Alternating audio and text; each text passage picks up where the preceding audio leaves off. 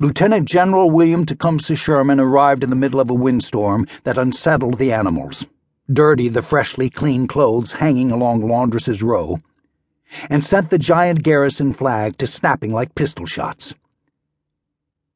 Women in poke bonnets, children in homemade clothing, shopkeepers in aprons, Mexican teamsters, blanket wrapped Indians all gathered shoulder to shoulder on the boardwalk to catch a glimpse of the great national hero and commander of all Western armies. Sherman's visit was a major event for the soldiers of the 18th U.S. Infantry, many of whom had soldiered with Uncle Billy in Georgia, the Carolinas, and earlier at Kennesaw Mountain, Peachtree Creek, and Jonesboro.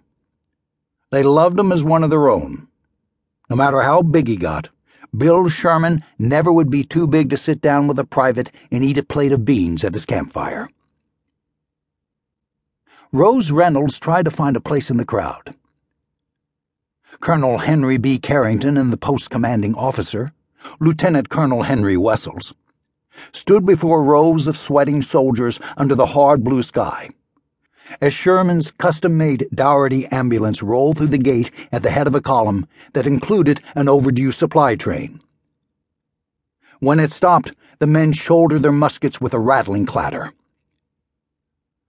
A gust of gritty wind grabbed Sherman's hat as he stepped from the vehicle and sent it bouncing along the ground.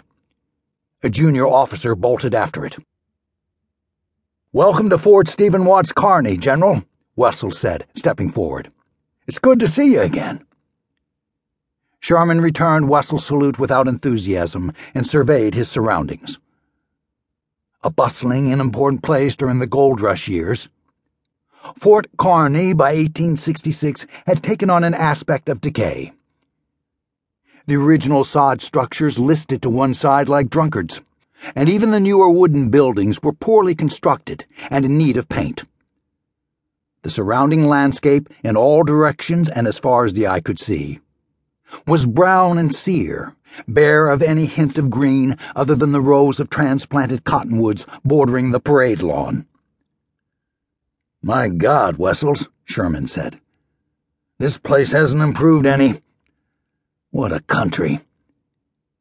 He accepted his hat from the breathless junior officer and slapped it against his leg, releasing a cloud of dust. It has potential, sir, Wessels said. He was a small man with bushy white hair and a well trimmed beard. All it needs is more water and good society. Sherman laughed without humor. That's all hell needs, he said. Damn place is rotting away. I'm inclined to let it go to the prairie dogs. Rose couldn't believe her ears. To her, Fort Kearney was a magic place, far better than her native St. Louis, with its dirty streets and foul smells. Kearney was the gateway to an exotic new world of beauty and strangeness and danger. New characters arrived every afternoon at two o'clock when the heavy Concords of the Western Stage Company rumbled in for a team of fresh horses and discharged passengers connecting with the Holladay lines out of Missouri. Rose entertained herself by inventing histories for weary, rumpled travelers from faraway places like Denver and Salt Lake City, as they climbed down from the carriage and stood blinking in the white sun. Men in suits with waistcoats and top hats were card sharps, Indian agents, or felonious bankers absconding with suitcases full of cash. Ladies in fitted traveling suits were heiresses fleeing abusive husbands actresses bound for San Francisco, or women of opportunity returning to their families for a chance at redemption.